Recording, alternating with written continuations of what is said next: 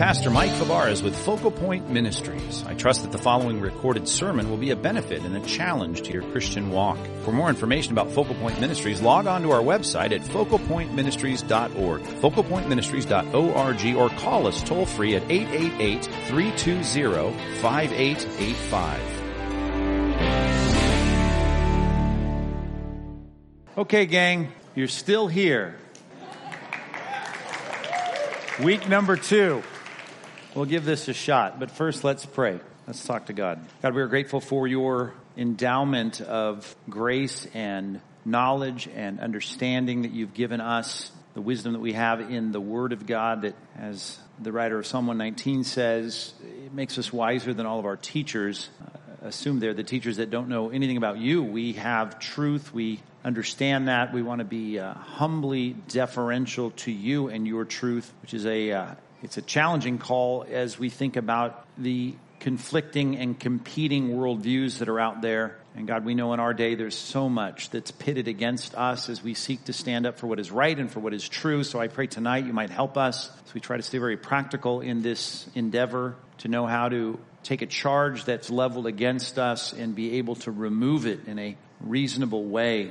We can say, as Paul said to the leaders of his day, that these are these are true and rational words that we're speaking. So, God, I pray that tonight might be helpful, that you would equip us, you'd prepare us. Thanks for this team, for this group, for them joining us tonight for this study. And I pray it would be uh, the kind of study that you would be honored not only by, but through, and that you would do good things in our minds even now. In Jesus' name, amen. All right. We have laid a foundation last week, but we need to talk about the most basic and really one of the most potentially philosophical questions that we can ask that can be taken at a million different levels. I mean, we could approach it from a you know a, a, a, dizzying climb up into an ivory tower that may not be may not be all that beneficial.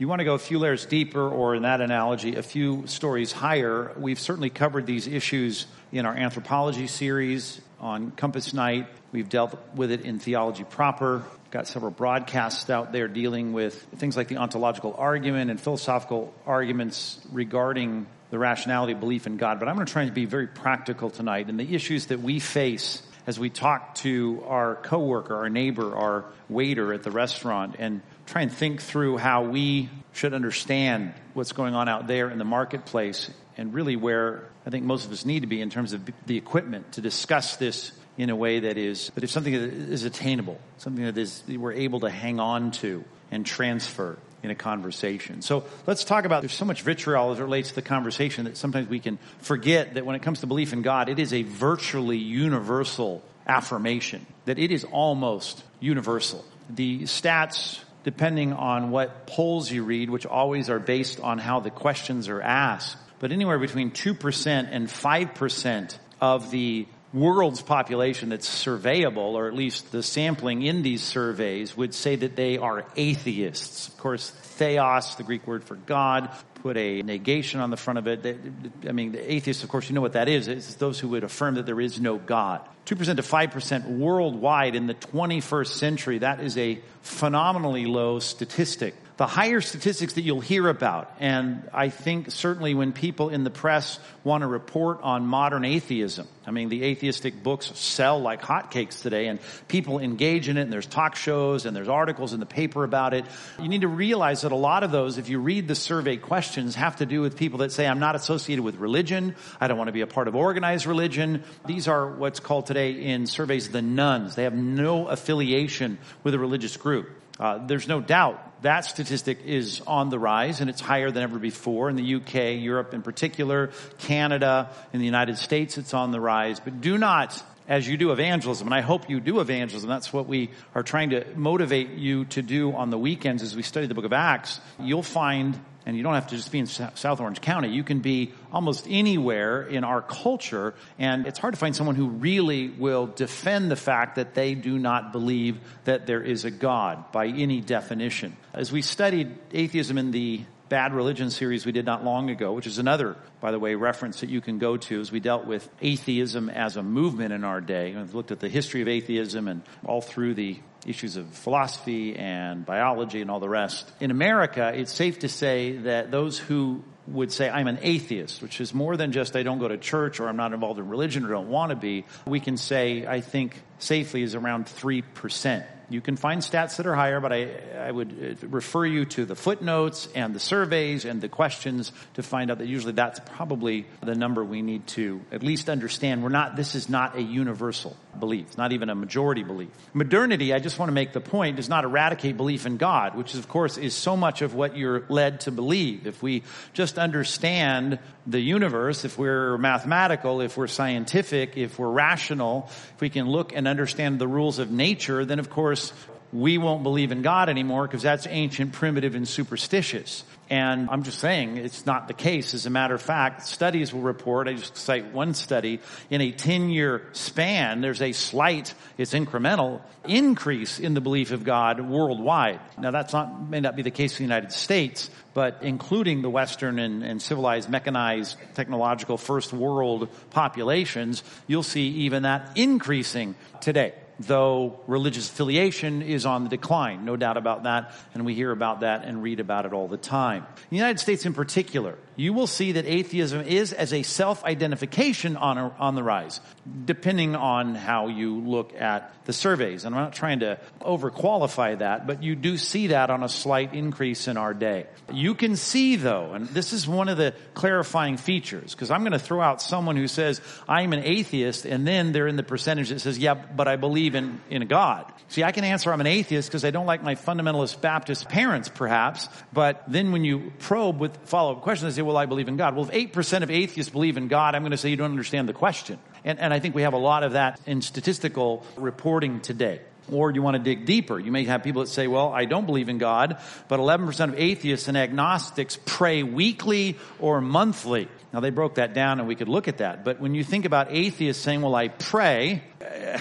again, I don't know that you understand what you're citing. And I think so much of it is, of course, in a kind of iconoclastic, perhaps that's not the right word in our discussion in church, but in, in a rebellious kind of a nonconformist declaration. People love to say they're atheists and yet they will, they'll pray. And I'm always wondering who exactly are you praying to? 6% of atheists and agnostics pray every day. That first stat, 11% is weekly or monthly. I, again, the, the prayer list of the agnostic and the atheist, and again, that is a broadened category. 31% will affirm, even by the answer to this question, that there is something immaterial that's real. You would be led to believe that people that would report on being atheistic and not believing in God, they don't believe in an immaterial world. They're, they're complete empiricists or naturalists, and they believe that nothing beyond the five senses exists. Well, that's not the case uh, 31% of atheists say that they're seeking and experience uh, spiritual peace. And even those that say they don't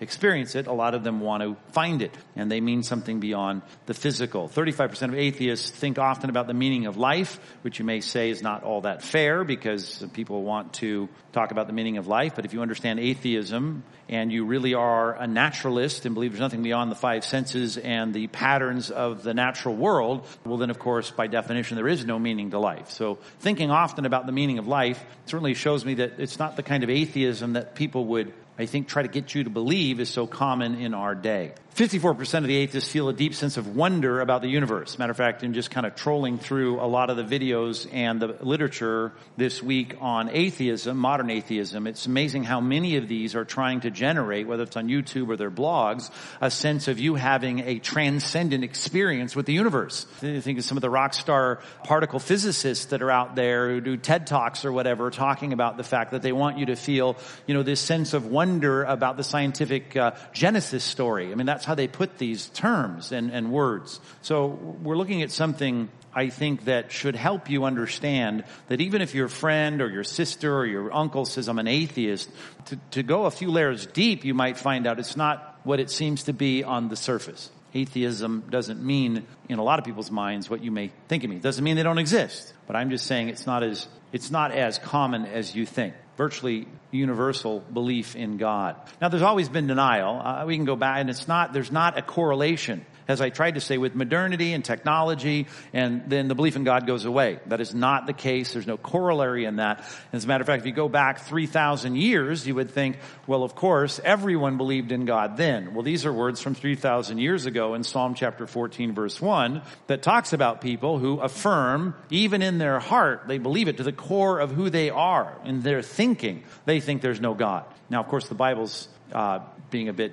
dismissive and disparaging about those folks, but there's a statement of atheism or Psalm 10:4. In the pride of his face, here's a little diagnostic, the wicked does not seek him, all his thoughts are there is no God. So again, I, am just trying to make the point that atheism has always been, and the denial of the belief in God has always been present in a minority of the population. Psalm 94, 7 through 9, they say the Lord does not see, Yahweh does not see, the God of Jacob does not perceive. Whatever's out there, there's not a personal sense of connection to the universe. And of course, the response to that is understand, O dullest to the people. Fools, again, not a kindly depiction of those who do not affirm God or theism. When will you be wise? He who planted the ear, does he not hear? He who formed the eye, does he not see? So again, if you get active in sharing your faith, you're going to find that most people believe in God, though you're going to run into those that say they don't. I'm trying to challenge you to dig down a little deeper and to recognize that most people have some concept of God and they seek some kind of transcendent spiritual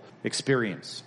I think the reason it is so universal is because believing in God is a reasonable assumption. And I use the word assumption advisedly.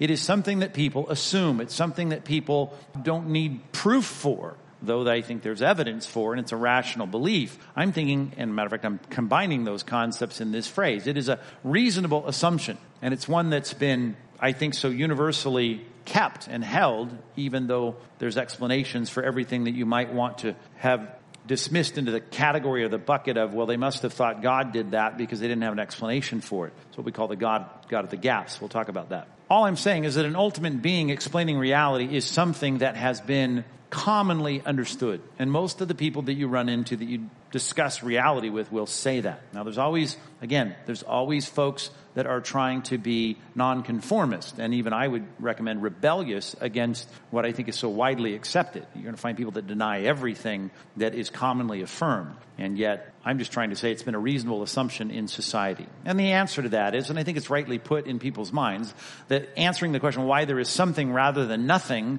is um, what leads us to this reasonable assumption that there must be something out there, something that is an ultimate sense of, of cause. Hebrews chapter 3 verse 4, and you'll even see in our English Bibles it's put in parentheses because it's a parenthetical statement, but in the middle of this discussion uh, about the building of something, it says, parenthetically, for every house is built by someone and the builder of all things is God. There's a sense, this categorical sense that there must be some, as the philosophers put it, some unmoved mover, some uncaused cause that is behind all of this. There's a million ways to explain that in people's non-Christian thinking and unbiblical or extra-biblical rationality or logic, but most people are, are pretty comfortable with the fact there must be something. I mean, they can sit there in in class. They can be physicists and scientists, as I was just discussing about the University of, of, of Chicago. Uh, you know, I, mean, I can go on and on with stories of people that you would think, well, surely these people are ardent atheists, when in fact, though they traffic in all the theories of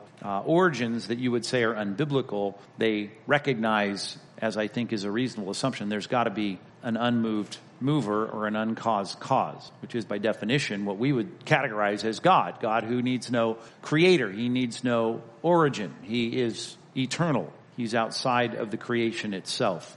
If you want more on some of this, you can go to Sermon 1451. I should have listed a few more of those, but there's lots on our website to deal with some of the options and cosmology and things that we've tried to deal with, at least on a deeper level, but a fairly understandable and popular level. And books galore to go as deep as you'd like to go. But again, I'm saying we could spin our wheels all night in trying to talk about that 3% in America that would staunchly say, I understand the question and I don't believe it. I'm confident there's no God. And I'm saying I don't think that's helpful for our purposes to recognize that most people you talk to are going to believe that every house is built by someone and the builder of all things is God, however they define that. Reasonable assumption. Now there are some unpopular alternatives. And I say that because if pressed, this is where people get. That's why a lot of the physicists or even the, you know, microbiologist or whoever it might be that might even be well trained and ardent in defending some kind of origins that wants to explain everything in natural terms,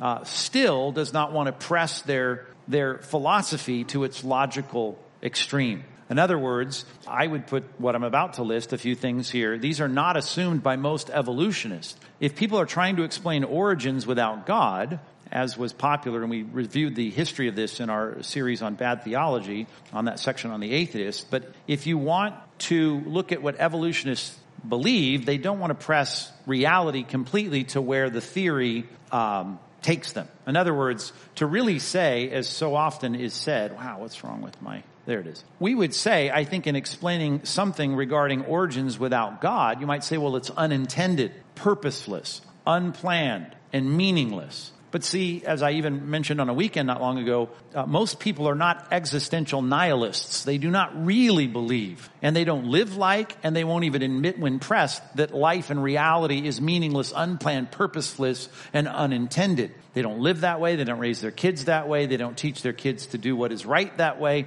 And they would even admit, I believe there's some kind of meaning in life and there is some purpose and plan. They might believe that there's even a, a teleos or, a, or an end or a direction to history. Um, so there's a theory that sits there that most people on the UCI campus is going to say, I believe this theory. But there's a disconnect between that and where the alternatives take you if there's no God. That's why over 90%, uh, even on college campuses, would probably say there is God somehow, regardless of how they define that and what kind of latitude they give to defining that. So most evolutionists will describe the method of origins that way, but not the reason. They want to get back to somehow including God and, and putting some kind of something, a great spirit, something beyond, some supernatural power, some purposeful something that fits behind the fabric of all their discussions about, you know, super colliders and, and, and,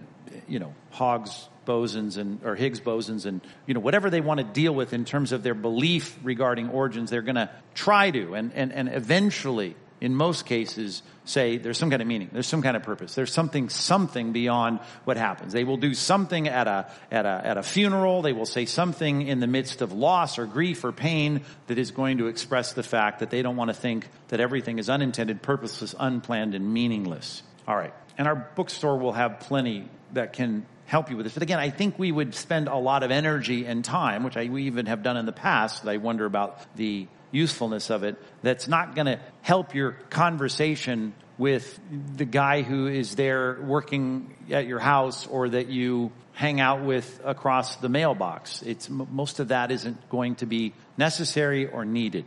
So we want to define God, and here's our claim. And if you are in tune with apologetic theories regarding evidentialism or classic apologetics or presuppositionalism, I guess this starts to show a little bit of my perspective because our claim basically uh, is twofold. And it starts with this, the assumption that God has, He's revealed himself, that God has actually this intended cause, purposeful, meaningful creator has revealed himself. He has explained himself. He has made himself known. And we believe, of course, that the Bible is the record of that revelation. God has not kept himself silent. God has not kept himself hidden. God has in some way created or has communicated to his creation, here is what you can know about me. He doesn't tell us everything, obviously, and no one claims that. Uh, no reasonable person claims that. No one I know claims that. But they claim that he has revealed himself. And that is the claim. All the way back to the common phrases we might use uh, in reflecting, you know, Francis Schaeffer's book,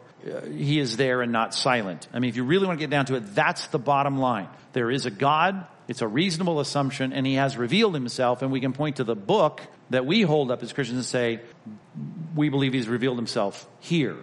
So the challenge, this is a real short section of our outline, is simply exposing the Bible's authority, which again is often dismissed by people saying, well, it's a lot of circular reasoning. You're going to the Bible to explain God. Well, where do you get that authority? We believe it's God's word. We're going to deal with that for a couple of weeks here coming up. But that is our challenge. whether we're talking to someone at our office or our, you know, our, our wayward child, adult child, or whoever it is, we, are, we want to expose the Bible's authority and we want to expose it. No one gave it authority, as we'll see, but, and we spent 13 weeks on this topic some time ago to try and deal with why the Bible is a unique book. Where did our Bible come from? So we want to expose its authority. And then the hardest challenge of all, which of course needs God, all of it needs God, but we're calling people to submit to its message, what it says about who God is and what God requires of us we want people to understand that that is the only hope we have is to align our thinking and our behavior and our reality to the message of the Bible, which begins with there's a huge problem. After we understand there is a God, he has revealed himself as creator, holy, just, and loving, we've got a problem. We've got a problem with this God. So we'll find that so much of what we're going to deal with in apologetics as we just get started in this discussion, certainly starting week three and following, is interacting with the fact that the Bible is not your average book. It's not the Pali Canon. It's not the Book of Mormon. It's not the Quran. This is a unique book. It bears the unique marks of God's revelatory authority. And we've got to deal with that. It's one of the reasons we want to get people interacting with that book. And it's really sad for a lot of Christians that aren't even interacting with that book very often themselves, but the real goal of evangelism and apologetics is to get people exposed to the Word because there's something about that, if it is God's authoritative book, and it's not man's best thoughts about God, but God's thoughts on paper, that this book is the real weapon. It's the tool. It's the transformative thing. It is as the Bible itself puts it, which may sound like circular reasoning to you, but we'll get into why this makes sense, that it is itself living and active and sharper than any two-edged sword and it pierces through all the stuff all the rationalization and justification to get down to where I am. It divides my thoughts and my intentions and my motives. So that's our challenge. As a matter of fact, that kind of is a preview for where we're going to go. Whether we're going to deal with as we will, and we'll look outside of scripture as well to see how the frame matches the picture, if you will, but we're going to try to understand all of these issues, whether it's the miraculous, whether it's the resurrection of Christ, whether it's the message of, of the afterlife or whatever it might be, all of these things are going to have to intersect with the issue of the authority of the Bible and its message. And nothing could be more important today. And if you want to look at how biblical Christianity is undermined in any any world religion or any cult group, it always is going to aim at scripture. You can't even get the big organizations that carry the name Christian on it, like Roman Catholicism, without itself attacking the Bible and saying, well, the Bible itself is not sufficient and, and, and so everything less than, I mean, look, look at the Roman Catholic Church that is hailing itself as Christ's representative, right? Everything has to undermine the authority of Scripture and the perspicuity or the clarity of Scripture. And eventually then it gets you to a place of not submitting to its message, which we believe is transformative, transforms your future. It's determinative. It, humanly speaking, it's the difference between where you spend eternity, how you interact with that message. All right. There is a God. He has revealed himself. We're exposing the authority of the Bible and calling people to submit to his message. That is the whole, really, of what we're doing in a very brief, concise way. So let's spend our time now dealing with this. I mean, what it comes down to is you're going to deal with people in different levels that we are going to say are ignoring the God of that book, the God who has revealed himself in that book. So what categories are we dealing with? Well, the category I said is in the minority. Let's at least start with them, the militant atheists. And they're called today the new atheists because it's a new brand of atheism. And again, I would refer to you that message I did on, I think we called it atheism. And seeing how it's changed. How it used to be, it was hard not to believe in God in academia. Then it became, you know, acceptable to not believe in God to where now in academia it's hard to believe in God. At least if you do, you'll do it at your own peril and that you'll be attacked. Now, that happens even in organizations where, as I say, you've still got a high percentage of theists. They may not believe the God of the Bible, and yet they are struggling with the prevailing view, which is you're going to take some hits if you're going to assert the fact that you are believing in God. So there is an element there, and they're very vocal. As a matter of fact, there was a time, I think I reported this stat, looking at the publishing industry, where the New Atheist books, whether it's Sam Harris or Richard Dawkins, they were outselling Christian books, which was phenomenal. Uh, title by title, they were. And so there's a lot of people devouring this information, and we at least need to know it's out there. What's the perspective? Well, this is what it is. It's an attack on theism. It's no longer, here's an alternative to theism. And that is where they're at. They're very vocal about religion is the problem. Religion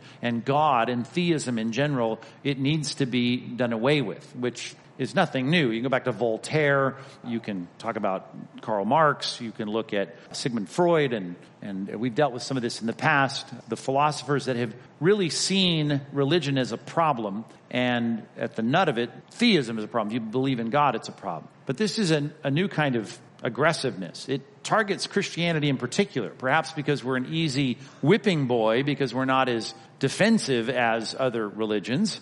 And I say that because a lot of what's said about Christianity, they dare not say about Islam, uh, in part because the weapons of our warfare are not of the flesh, and theirs oftentimes are, at least those if you want to mock Muhammad or draw a cartoon of him or whatever it might be that attacks Islam, there's going to be a whole different kind of pushback and even by our secular society and our media, it's amazing how Christianity becomes the particular target in the bullseye. And a lot of this comes, the new atheism, from Western society, and from uh, Western society, the dominant religious adherence has been Christianity, which is changing. It's still the biggest religion by terms of self-identifying adherence, but that's been the target, and perhaps that's part of it. I think part of it is, as I just said, because we don't fight back the same way that others do. I'm not trying to be rude, but there's a great deal of arrogance about modern atheism. Not that there hasn't always been some arrogance and rebellion involved in it, but it's a kind of arrogant and hostile direction. It's a, you're stupid if you believe in God, and we're smart, we got it figured out.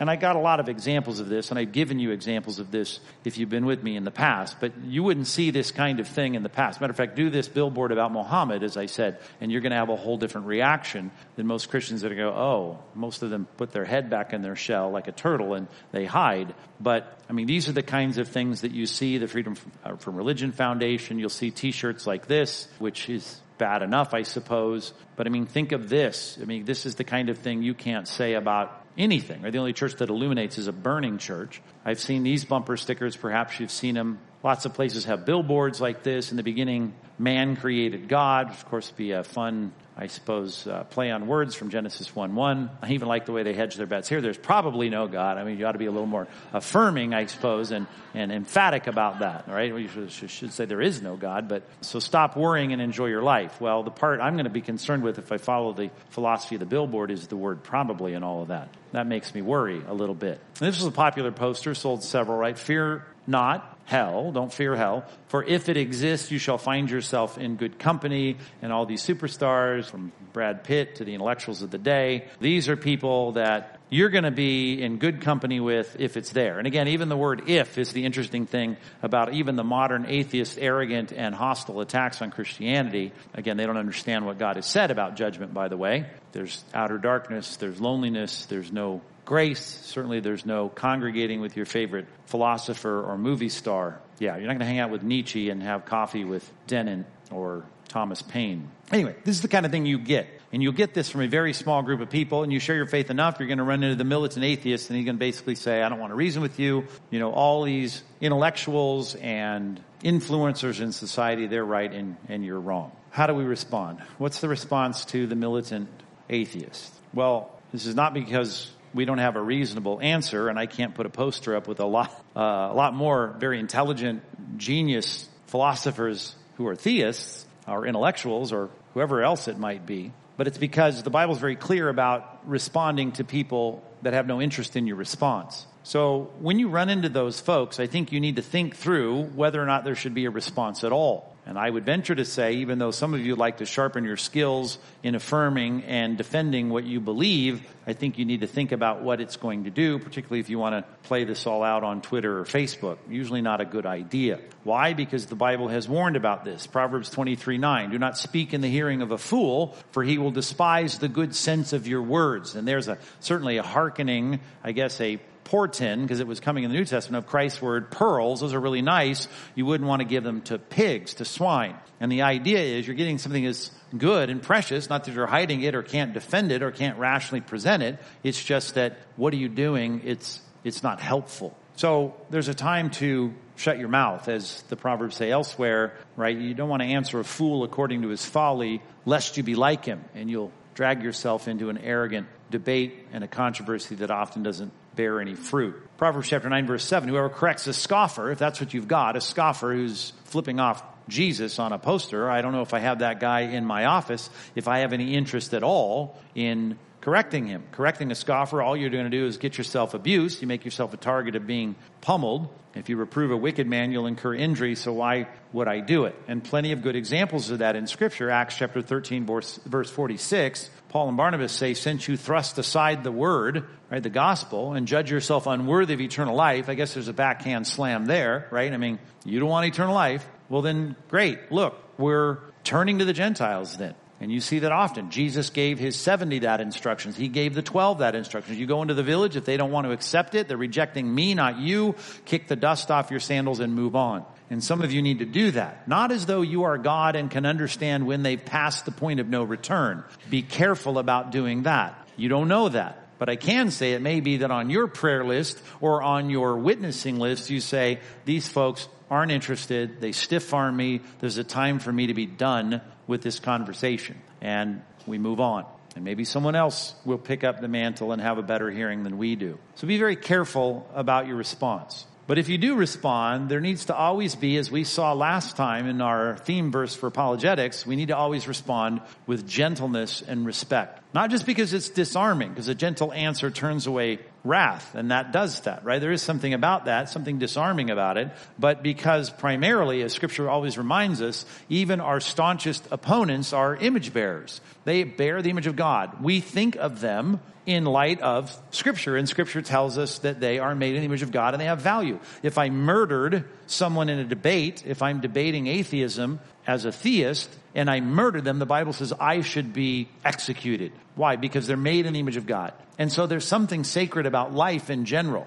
And so you need to inject that back into your mind. And if you are going to engage someone who is hostile and militant against Christianity and against God's belief in general, I need you to remember the fact that they are image bearers. Jesus remembered that in all of his responses. He entrusted himself as an example for us to God who righteously judges. And he said, don't take your own revenge. And that can happen not just with clubs and sticks and guns and knives. It can happen with our words. And I just want to remind us whenever we're engaged in these kinds of conversations, they get heated real fast. There's a moral rebellion. At least again, I'm deferring to God's self-revelation. We'll look at why that makes sense next week and the week after. But we need to remind ourselves that, re- that moral rebellion is often driving so much of the vitriol against God. Psalm 2. Why do nations rage and the peoples plot in vain? It's a vain fight against God ultimately. Why do the kings of the earth set themselves and the rulers take counsel together against the Lord? They set themselves against the Lord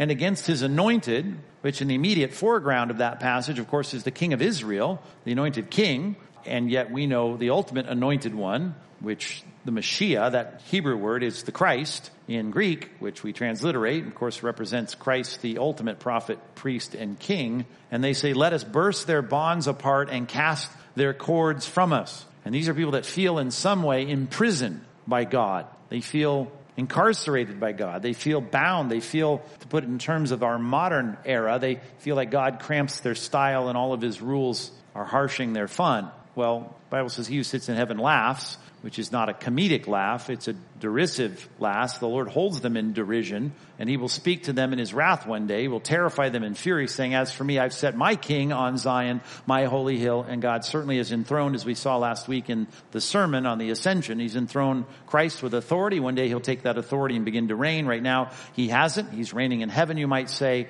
but he's going to take his great power, begin to reign on earth. And the Bible says there'll be punishment and retribution for those that rebel against God. But we need to remember the moral component and look back up at it. There is that sense in which they feel constricted by God. His bonds and his, his strictures on our lives, we need to burst free. There's a moral rebellion. Matter of fact, almost for every outspoken atheist, most of them that I read of grow up in situations where they have some influence of Christianity or some influence of religious authority. Uh, usually you can find a point of departure, certainly from those that we would see as uh, apostate, we would call it, who turn their back completely on Christ because they have exposure to Christ early in their life or early in their experience, uh, usually have some point of departure that is a act of moral rebellion. You can find that, it's not in every case, but certainly you see the tie in scripture. As it says in Romans chapter 1 verses 18 through 20, that the wrath of God is revealed from heaven against all ungodliness and the unrighteousness of men. There's a moral component to them wanting to do their own thing and be free from God.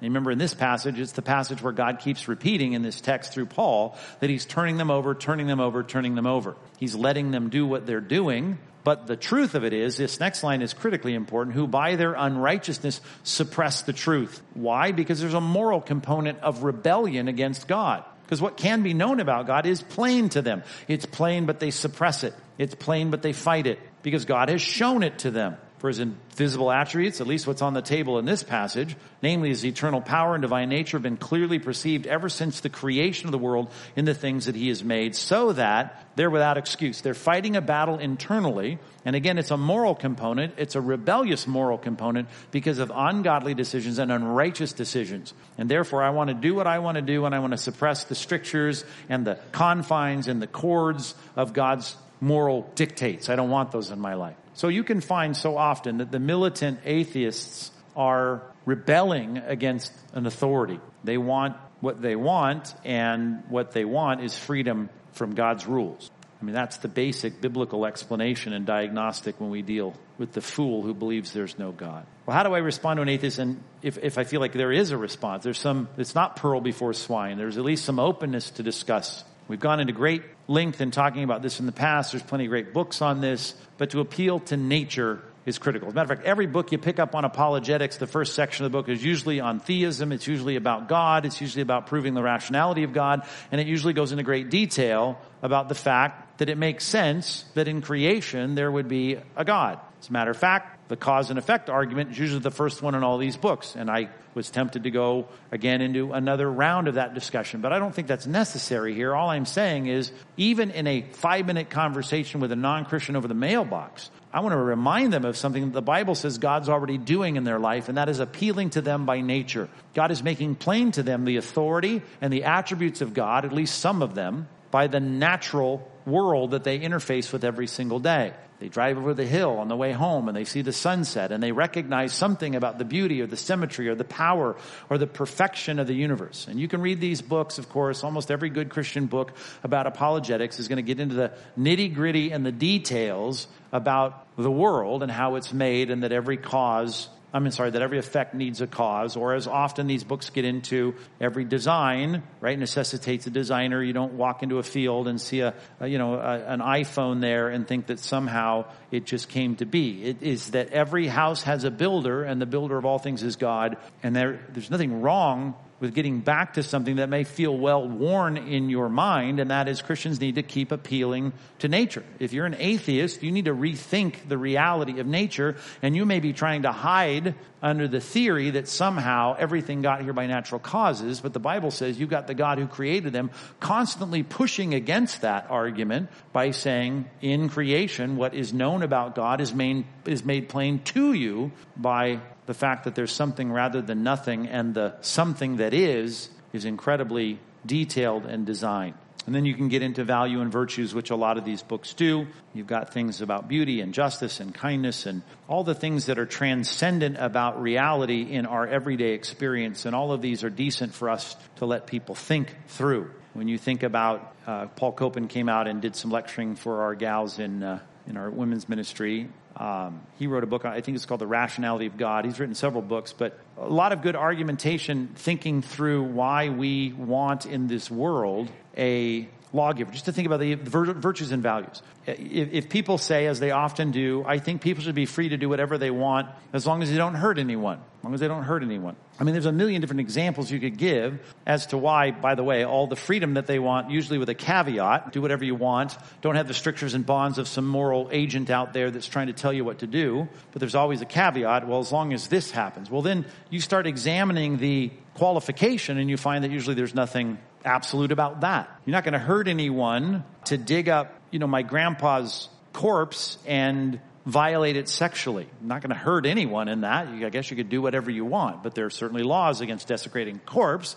And most people would say, even the atheist, I don't think that's a good idea. And there's something transcendent about a value that we place even on a dead body let alone the fact that I could say, well, I have a date rape drug and I'm going to go to a party tonight and I'm going to give it to a gal. And you know what? It's the kind of drug that puts her in such a perfectly peaceful state. I can violate her sexually all night. She's going to wake up. I won't impregnate her. I won't hurt her. She'll wake up without having any, knowing any difference. There's no big deal here. She won't be hurt. I don't hurt anyone. And I accomplished the ethic that you want to live by. And that is, I do whatever I want as long as I don't hurt anyone. But you'd still say, well, there wasn't consent. But again, those kinds of arguments always necessitate something that goes beyond just a natural world with a set of artificial ethics that don't demand some kind of virtue and value that go beyond what a naturalist or someone who's an atheist would insist upon. And I guess you can go on endlessly with those kinds of examples and find that really there's no way for someone who has nothing transcendent about a creator, can, they can't answer them all. I mean, they just really can't.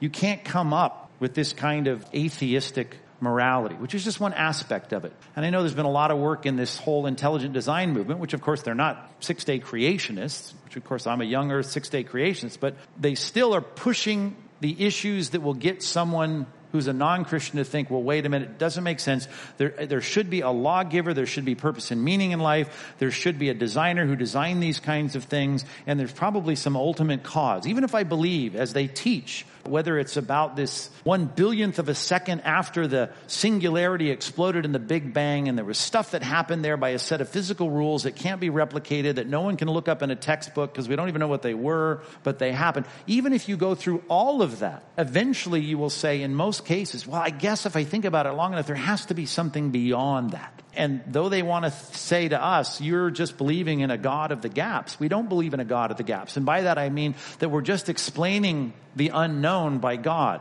And no theist is doing that. At least no thoughtful theist that's ever written a book on the topic is doing that. We're saying the whole thing is evidence of God. That there's something rather than nothing, that there's virtue, that there's value, that there's design. And again, I, am dealing with such a small part of the, of the population. I don't want to belabor the militant atheist. I think one of the best things you can do is give them respectful warnings. I mean, I do want to discuss creation and what it says, and virtue and value, which is speaking even of our conscience. But in the end, I want to give respectful warnings to those that are image bearers who deny the reality of God. They're fools, according to God's word, and they need to be warned about their foolish behavior. The folly will lead to death. The folly will lead to consequence. And I think all of these will be memorable conversations. So I'm, I'm all in favor of you having them as long as it's not pearl before the swine, as long as you're not just inviting an insult or a beating, as the Bible says, because you're giving correction to a scoffer. But if there's openness, I think these conversations need to end with memorable, well, I'm sorry, with uh, respectful warnings. I think will be memorable conversations. I think if the rich man, I showed you this slide last week, thinking about examples of I mean, we were dealing with it in a different context, but the story Jesus tells about the rich man who was in torment, and he says, Please, I beg you, Father, speaking to Abraham, send him, that is Lazarus, who's now there with Abraham, send him to my father's house, his physical father's house, for I got five brothers so they may warn them, lest they also come to this place of torment. Had this man in this story been warned, I assure you that would be fresh on his mind. And all I'm saying is, without being arrogant and without being hostile, which are the things I'm accusing a lot of the militant atheists of being, I want to be respectful and kind, but I want to warn them and I want to be confident, as I should be, that these are going to be memorable conversation. And I mean, that's a sad thing. That leads to pity and mercy, I think, in my heart. But still, and I've said it on more times probably than I should have, you're going to remember this conversation. I'm confident of that. All right.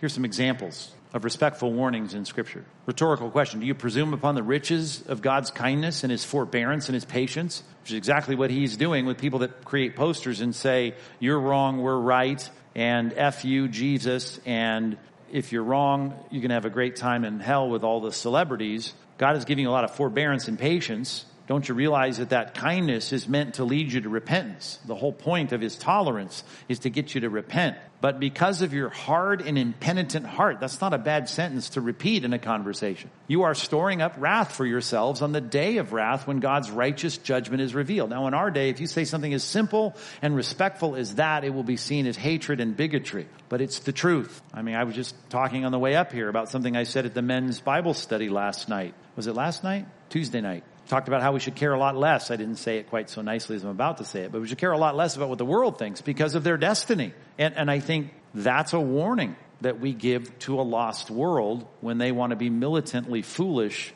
about the fact that there is no accountability, there is no God, and we should be free from all of his strictures and his rules. Is that not a respectful, yet very clear and powerful warning? That's an example. There's several in Scripture. All right, letter B back of the worksheet. And again, I'm not saying that every atheist is militant, and I'm not saying that every agnostic is lazy, but I want to label this section that, the lazy agnostics. And there are lazy agnostics out there, and that's probably the kind you're going to find. Unless you're just trafficking in the, professorial world of the university, most agnostics are going to tend to laziness. Let's just put it that way. Here's the perspective. Most agnostics I talk to, they're kind of the maybe, maybe not, I'm not sure, you know, can't really know, who can know, who's right anyway. If you say it's this way and the Muslims say it's that way and the Hindus say it's like that, I mean, who knows? Maybe there's not even a God. I don't know.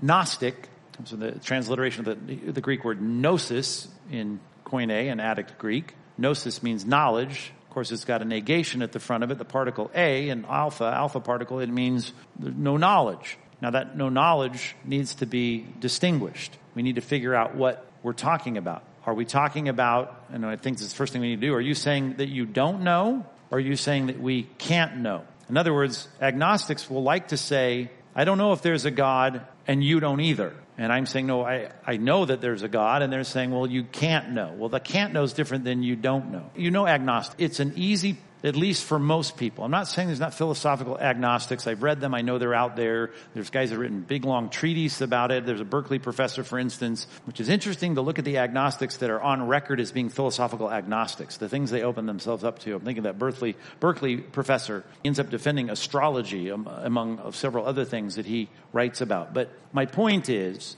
the agnostics you know are often the people, those kinds of professors notwithstanding, who basically just want to stay neutral it's one, they want to be in a neutral position. You have people, I mean, in your family, you have people in your circle that say they're agnostic because it's kind of a safe place to be for the average person, the armchair agnostic. Not even against anything I've said before, matter of fact, inclusive of that, I want to start to offer to explore evidence. I remember the agnostic I won to Christ. He was a financial planner, I think, and I, I, I just said, let's just meet together. And, and I know that seems scary because you think, well, that's Pastor Mike. You probably know a lot, and, and it, you know, it was a slam dunk for you. When you meet with someone and offer to meet with them and say, let's just meet once a week or twice a week at a restaurant for breakfast, whatever it might be, this is not a debate. You're not going to debate. You're going to hear the agnostic's doubts and questions and you have time to respond to it. And I'm just saying, would you please offer to explore evidence with the agnostic? I just challenge you to do that. It's not as hard as you think it is. As a matter of fact, a lot of things they say, you're going to go, I've already thought about that. Matter of fact, I've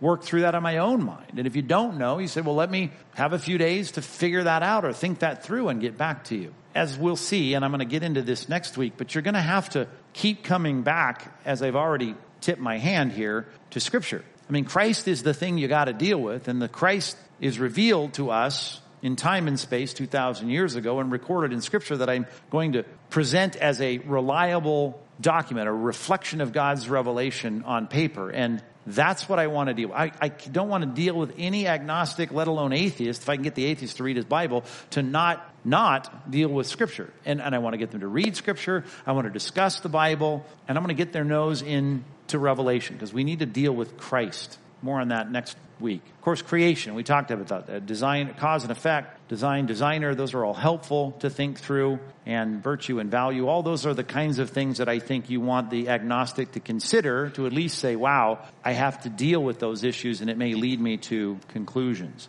I want to go beyond this virtue and value statement to the statement or a word that represents a whole category of conscience. Not only is creation speaking loudly, their conscience is speaking loudly. And what you're telling them, as Paul said, a, a plain, he says, we refuse to tamper with the word of God, but by a plain statement, right? A plain presentation of the truth. We're to declare it plainly. We're not going to manipulate it. We're not going to practice cunning. He says, we appeal to every man's conscience. And I think that's an important aspect of how you present and approach the agnostic is dealing with conscience in your delivery. And we're going to deal with that throughout this whole multi-week presentation. But another layer I think to put on this, particularly with someone you're meeting with, and I would invite you to do that if you can't have a conversation and explore all the questions that an agnostic has in one conversation. I think there needs to be an urgency even about every meeting you have with an agnostic. The urgency of scripture reminds us that, I mean, I'm not even quoting the Corinthian passage, but today's the day of salvation. As the scripture says, you don't know what tomorrow will bring. What's your life? It's a mist that appears for a little while,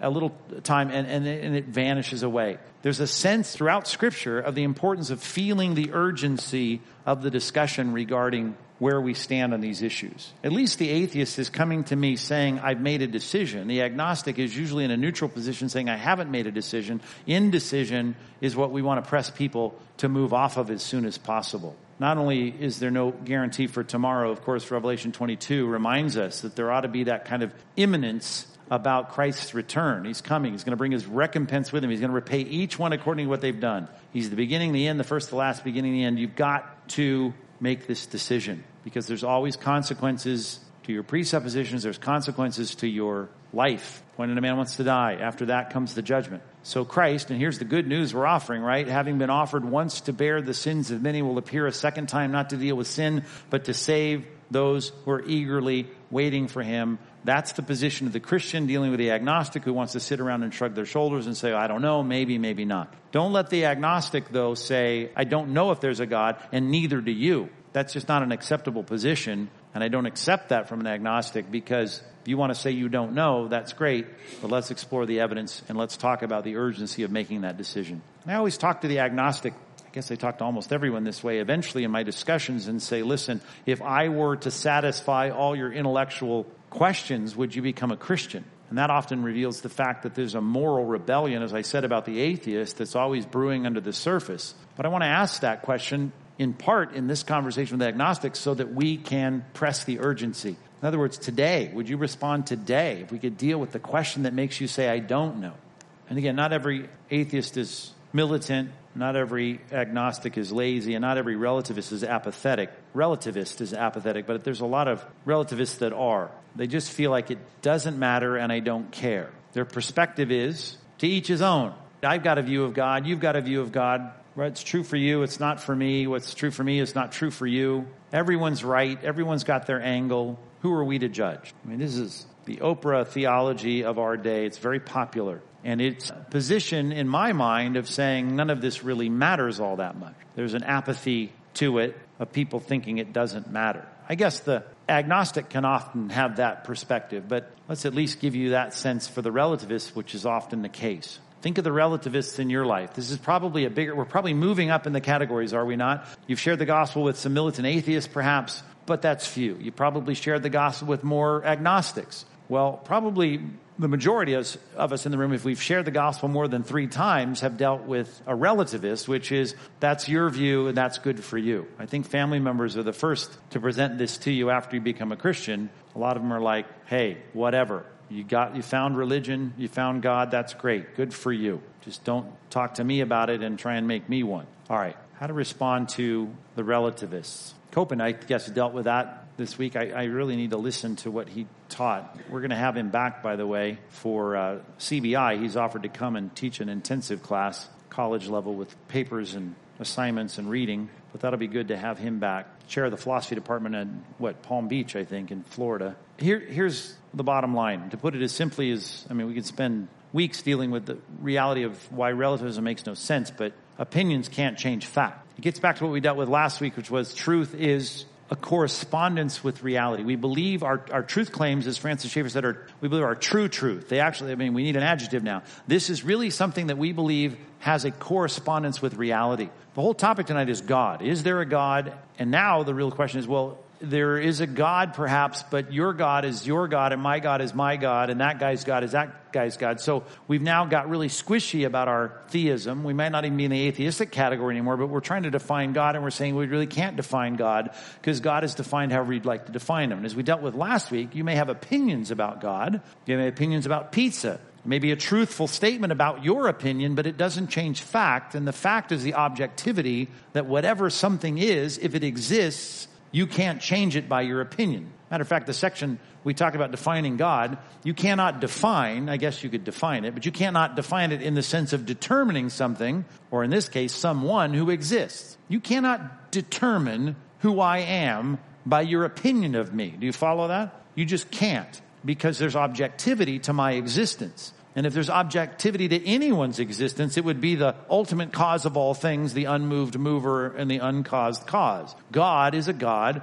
who can't be determined by any creature's opinion. Just matter of fact, no creature can be determined or defined in an ultimate sense, determined by anyone's opinion. People have opinions of me. This is not post meridiem. This is supposed to stand for Pastor Mike right here. P- PM. I don't think anyone's going to say this, but someone might say Pastor Mike likes Chinese food. He really likes Chinese food. Pastor Mike loves playing golf. Pastor Mike hates pink gumballs. Red ones are great. Pink ones he doesn't like. Pastor Mike thinks Pastor Rod should be the president.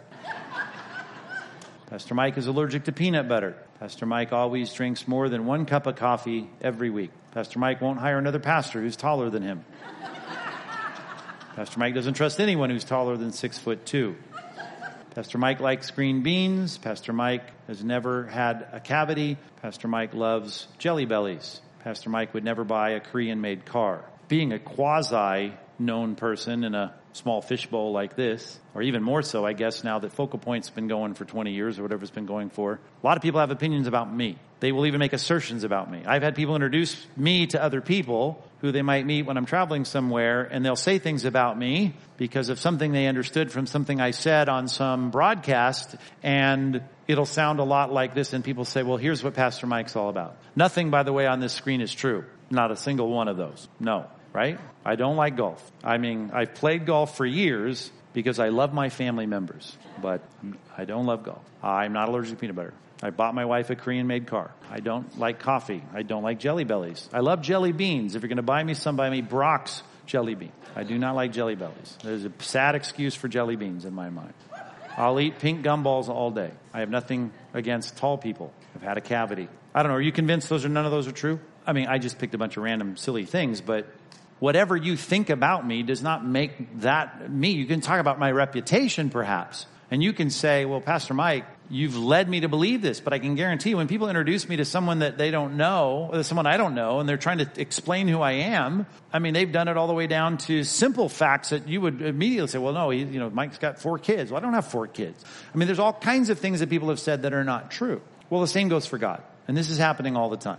I don't know. God wants you to be happy. God lets sincere people of any religion go to heaven. God's in favor of love. He doesn't care who you love. God would never send people to hell. God doesn't require people to go to church as long as they're seeking Him. God doesn't expect people not to be true to their own feelings. Marriage is okay, God says, between any two people as long as they love each other. God is not against abortion if the baby really isn't wanted. God wants you to keep your faith a private matter. God is whoever you want Him to be, which is exactly what people are saying. None of those things are true about God, obviously, and we could go on and on and on. You've got to recognize, even if you don't believe our source of authority, which I think we should spend a lot of time in apologetics trying to establish that the Bible we believe, and rightly so and reasonably so, is God's self disclosure, his self revelation. But even if you don't buy that, you cannot sit back and pontificate about God and think because you assert something that it must be true for you. There's nothing that's true for you. When people talk about your truth, you've heard a lot of that lately, haven't you? Just speak your truth. I think there's Oprah that popularized that phrase at least really recently. Your truth. You don't have your truth. Your truth is not your truth. Truth is objective. It's always been objective. And if you want to talk about someone, whatever you say about them is true or false objectively. You can't define God, as in determine God. Surveys don't get to define God, and that's often taking the place, taking place in our day right? People's opinions don't get to determine what's true, which again is how we determine truth in our society, down to all kinds of things in our day, in our quote unquote democratic society. Certainly the Supreme Court doesn't get to decide what's right. I mean, they believe that they do. Your feelings don't get to decide what's good. No one, including Satan in the garden, gets to decide what God is like. They can say what God is, or demons can say what he is or isn't, but it doesn't matter. Matter of fact, it always gets back to Scripture. There's only one lawgiver and judge. There's only one person who's revealed himself to tell you who he is and what he is. He's given his fingerprints on creation. He's given an echo of his law in your conscience, but he gave a book. That's what we'll determine. That's our premise. That's our contention. And we believe in that book. He's given us self disclosure that he will hold us accountable for affirming. That's why the book should be so important to you, by the way. 10% of professing Christians, 10%, only 10% have even read the whole Bible. Do you realize that? People who say that they're Christians, only 10% have read the whole book. They claim to base their whole life on it, and yet they've never read it from cover to cover. And yet I still get grief for the daily Bible reading that we keep pushing around here. Why you know what? I've had people that have been in our church for 13 years that have come up and said, kind of with a gleeful joy, you know what? I've been reading the DBR for 13 years. I've read through the Bible 13 times now, and I think, I wonder what percentage you're in in terms of Christianity. I may have people complain about a lot of things regarding the DBR, but I'm telling you, I don't apologize for telling you to read the Bible when only 10% of the people in this world that say they're Christians have read the whole thing. It takes 75 hours to read the whole Bible out loud, 55 hours to read it to your quietly, silently. 55 hours. You know how many you know how long it takes you to put 55 hours to log 55 hours surfing the internet? Doesn't take you long. The Bible's got to be central in our evangelism in our lives. How do we respond to the relativists? Well, we have to expose the inconsistency of relativism, is what I'm trying to say. You've got to make sure people know your opinions can't determine objective truth. God has revealed himself. We're going to deal with that for a couple of weeks coming up. And I want to show the inconsistency of that in all kinds of areas. True for you, not for me, is not the way anyone treats their meetings with their doctor. They don't want an accountant who's a relativist. They prefer their pharmacist doesn't believe in your truth and my truth. We deal objectively, even intuitively, about things that we know matter. If there's anything that matters, it's your creator and your relationship to your creator. And we've got to let relativists know this makes no sense. I haven't seen Oprah for years. I, I don't know why I keep bringing her, but I, I picture her. You want to get on her bad side. She represents just so much of the modern person today. My neighbors, Oprah, is what I picture. You want to raise her ire? All you have to do is be absolute about your statements regarding God. Everything's cool as long as you're not absolute about your statements about God. That this is what God says, this is who God is, and this is what God requires. It's the kind of thing the average modern does not want to hear. Well, you care about your doctor, you care about your accountant, you care about your pharmacist, you care about the things they traffic in. That's why you're not apathetic about those things. You're gonna, you, you want to be apathetic about God. That's absurd. Point that out in a nice, respectful way with gentleness and respect. The dodgy naturalist, letter D. And again, I'm not trying to say every naturalist is dodgy, but most of them are. They're dodging and selective and bobbing and weaving regarding their naturalism. By naturalist, I mean, as I've said already, I've defined it, they believe that only things that you can deal with in your five senses, that's all there is. Everything can be empirically explained. You are chemicals. They write books, as Dennett has, trying to explain consciousness, which all of the arguments seem to fall short. You've got, you've got to explain things, and they have to explain things naturally in some way that they can explain by what you can touch and feel and what is, is chemically real, what is tangibly, physically, materially real. Now, there are folks that try to live consistent with that, but most people are not living consistent with that. What they believe is, and most people do, even those who believe in the Big Bang, 13 billion years, and believe in whatever it is, the naturalistic explanations of origins, they still believe in that, but they don't believe in God being involved. God is checked out. God is not anywhere involved in anything that's going on here now. You might be familiar with deism and that being a good definition of deism. The, the clockmaker, he's made the clock, he's wound it up, it's running, and so that big ball of fusion up there in the sky that's almost 900,000 miles across in diameter, that thing up there is burning out because God got it lit and started it and got it all going, and he's walked away. There's nothing now beyond the physical, even though most of them have dodged to say, well, there is something because I gotta believe there's some kind of meaning, there's some kind of purpose, there's some kind of intentionality.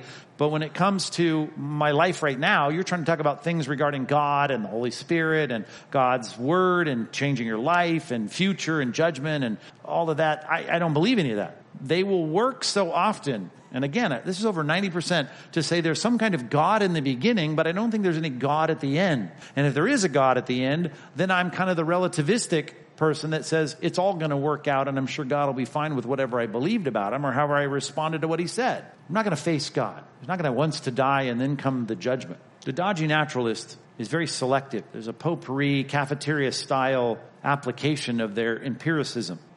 I want to just expose that. My response to the dodgy naturalist is listen, let's be consistent. If you're going to affirm God's involvement in origins, and most of them do, most of them do. I mean, again, this is my experience, and this the polls and the surveys back this up. And all I'm saying is, you believe that the God who created has walked away. I want to get back to saying that's an interesting view of reality, a God who no longer is involved in his creation. Well, what I want to do is highlight God's ongoing work. And I'm not talking about the breaking of natural law that happened at the church this week, which again, you understand my view of that. I'm talking about things like the miracle and phenomenon of life, the reality of the intangibles of transcendent virtue and values like justice and beauty, and the inverse of that, guilt and shame and order and symmetry, and, and, and the scripture itself as a unique and miraculous book in that it attests to itself through predictive prophecy. And that's one of many things we can say about the affirmation of the book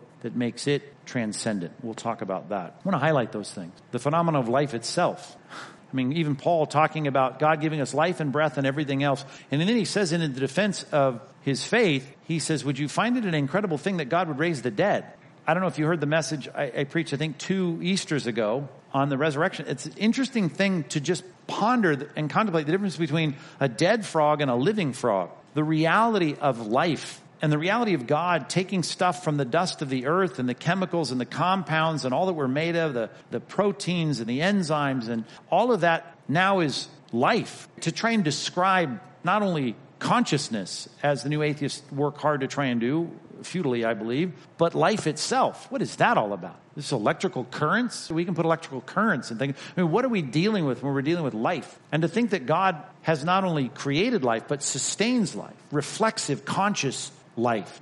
That, I think, is the kind of highlight of God's ongoing work that sends deism and naturalism, at least practical naturalism, the dodgy naturalist, back to the drawing board. And of course, we're going to look at God's revelation in Christ. There's nothing bigger than this figure historically 2,000 years ago that I think you're inescapably drawn to conclude that he was not from this domain. He did not have a normal life. He predicted and was predicted hundreds of years before his arrival, and he predicted in his own lifetime his death and resurrection. And there are not any good options, as most skeptics who've tried to disprove Christianity, pointing at the resurrection, knowing that's the linchpin. They're stuck at looking at God revealing himself in Christ. Which is exactly, by the way, what Hebrews chapter 1, verse 1 and 2 say. I mean, God has spoken in many, many ways. I mean, through the prophets and lots of attestation of that. And then he speaks to us in these last days in his son, which I think you've got to deal with the naturalists in saying there's something supernatural and supranatural about the reality of Christ. And we'll look at that as we get to Christ later in the semester.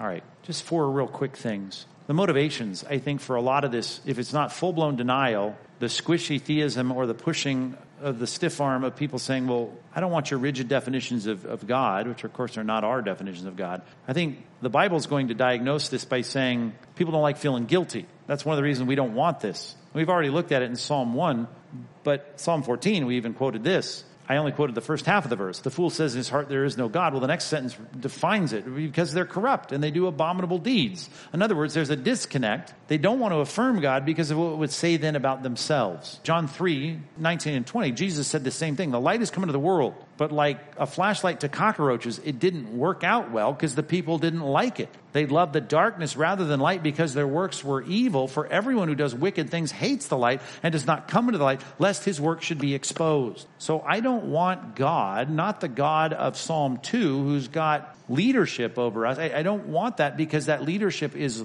is light and my life is darkness. And so I'd feel guilty. Look for that connection, whatever variety of atheism, agnosticism, skepticism, naturalism there might be in someone's thinking, I want you to think about the fact where is that moral component of saying one thing I want to avoid is feelings of guilt. I mean, we are not, we don't like feelings. None of us like feelings of guilt. Guilt's supposed to lead us to repentance, which leads to salvation. 2 Corinthians chapter 7. But people don't want that. So I think that's one of the motivations. Number two, we like being in charge. Hensley's poem, right? Master of my fate, captain of my soul. I want to be in charge, to put it in the words of Christ, who's parabolizing his departure and his return. And he says the citizens hated the son who came to reign over his property because the citizens, they didn't like it. They said, we don't want this man to reign over us, which is universal. We want to be the pilot. If Christ maybe, if I can find a theology where he can be my co-pilot, that's great. And maybe you can just take me in for a landing because I just want to fly the plane. You know, I can take it off and I can fly it, but just if you can land it when I'm ready to die, that's okay. But I don't want to not be in charge. And yet that's what the gospel demands. 2 Corinthians 5.15, He died, Christ did, for us, that those who live might no longer live for themselves, but for Him who for their sake died and was raised. There's no avoiding that, the Lordship of Christ, which is why people don't like biblical Christianity. And I get that's why, if you're logical, you want to deal with the root of the problem, which is the God of the Bible. So I don't like the God of the Bible to be the God of the Bible in my life because it's going to make me feel guilty. I won't get to be in charge of my life anymore, and I don't like that. And you know what? The world is filled with people that don't want God to be in charge, and I'd like to be in with the rest of the citizens who've sent the flyer out that says, I don't want God to reign over us. So I want to fit in. John 5, 44 through 46, Jesus diagnoses the problem with the first century Pharisees who are very religious, but they didn't want Christ. He said, How can you believe when you receive glory from one another? And you don't seek the glory that comes only from God. Only from God. That's where Paul says, Galatians 1, that's the point. I can't be called a servant of Christ if I care too much about what people think. Do not think that I'll accuse you to the Father. There's one who accuses you. It's that book you're reading, Moses, on whom you've set your hope. If you believe Moses, you believe me, for he wrote of me. And the point is the clarity of Scripture, the whole of Scripture, the demands of Scripture that lead us to Christ and submission to the Lordship of Christ. Those are things you don't want. But I think the key phrase there is you want to receive glory from one another. And I think at some point we've got to stand alone in our own thinking about I'm willing to not fit in. And I think the non-Christian who wants to deny God in some form or some way as an atheist, an agnostic, a naturalist, a relativist, a lot of that is guilt. A lot of it is thick-headed waywardness and wanting to be in charge, but it's also not wanting to be out of step with the world that we live in. Lastly, and I said this about the agnostic, but I think it's true of everyone. Naturally, we are lazy. We tend to be, be lazy. We like to be lazy. In Titus chapter 1 verses 12 through 14, talks about the Cretans there on the island of Crete. He tells Timothy, the pastor on that island, he says, a prophet of their own, one of the Cretans said, Cretans are always liars, evil beasts, lazy gluttons. He says, oh, don't be so hard on yourself. No, he says, this testimony is true. That's the way it is on that island. Therefore, Titus, rebuke them and do it sharply. You can do that with respect, but be very clear and poignant about that. That they may be sound in faith. Now, here's the key phrase not devoting themselves to Jewish myths and the commands of people who turn away from the truth. Do you see the connection there? There's something about that kind of life that's filled with deception and evil, gluttonous, beastly. I just want to do whatever feels good and I don't like the responsibility and I want to chill with my feet up. That, he says, is the attraction to the kind of false teaching, the commands of people who turn away from the truth, the Jewish myths, the genealogy, something that's going to get me out of it. And it was the same thing with the Pharisees. They didn't want to lift the burden even with a finger. And so they were clear in binding together with their theology that kept them away from the truth of Christ. And I think in our day, I mean, if you think about it, think about why people get a taste of biblical Christianity or they go to a good Bible teaching church and they want to be done with it. It's too much work. Too much thinking. It's too much, too much circumspection, too much like self-evaluation. They don't like that. It's pressure. They don't like the whole stirring one another up. That's the Greek word for provoking. To loving good deeds. The goads. You're kicking against the goads. Well, I just want to get away from the goads. To, to quote Acts chapter 10. So I think there's some things to remember. The moral rebellion tendency, the wanting to be in charge, the wanting to fit in, the wanting to be agnostic, relativistic, whatever it might be, naturalistic, because I just don't want to, I don't want to be so persnickety about the details of all this. All right. That's a week I wasn't looking forward to, only because I feel like in my evangelism, I don't know, maybe this was helpful for you. That's not a very inspiring close to the sermon. But I can't wait for next week because it all comes down to discussing this book called the Bible. So we're going to dive into that next week. Why do we know this is the Word of God? And I'm excited to get into that. More excited next week, I guarantee you, than I was tonight. So let's pray. And I'll let you go. All right. Well, that's kind of you. Let's pray. God, thanks for our reminder to share our faith, which we're getting on the weekend, and we're also getting here because I keep talking about the fact that this material and this information, it's applicable and I mean, we bring it into our daily conversations when we're talking with non-Christians. So God, I pray we would talk with non-Christians. And I know it's the minority, but there are a lot of people who still would say in our world that even if they think there is a God, they say, well, who can really be sure and who really knows and why would I be so dogmatic and maybe you're right and I'm right too and you know, maybe he got things started and then walked away. There's lots of versions of this that God, you know, are something we've got to deal with. So I do pray that this information would be useful. It would come back to our minds. We would have these very simple responses that we've talked about that I hope are not up in the ivory tower, very simple things to call them back to conscience and creation and the issues of, of, of beauty and symmetry and design and cause and effect and the basics that really lead me, even in the worst day of thinking, man, what is what is going on here? I, I, it's an inescapable conclusion that there, there is a God. And of course, next week and, and the week following, and you've revealed yourself so clearly in the scriptures. There's just no denying that. And it all starts with the fact that you are there and you're not silent. And so, God, I pray that we would be much more confident in battling in the most respectful and yet clear way, sometimes even sharply rebuking those that just want to they want to wiggle out of the truth and they don't want to face it or they don't want to deal with it or they're so afraid of what it might cost them. God, help us to be those ambassadors of, of yours that when these people ask us, why do you believe that? We can respond and respond well. Thanks for this crew. I pray you'd bring them back next week and we continue our study and it would be just increasingly helpful in us having conversations with those we want to share the gospel with. In Jesus' name, amen.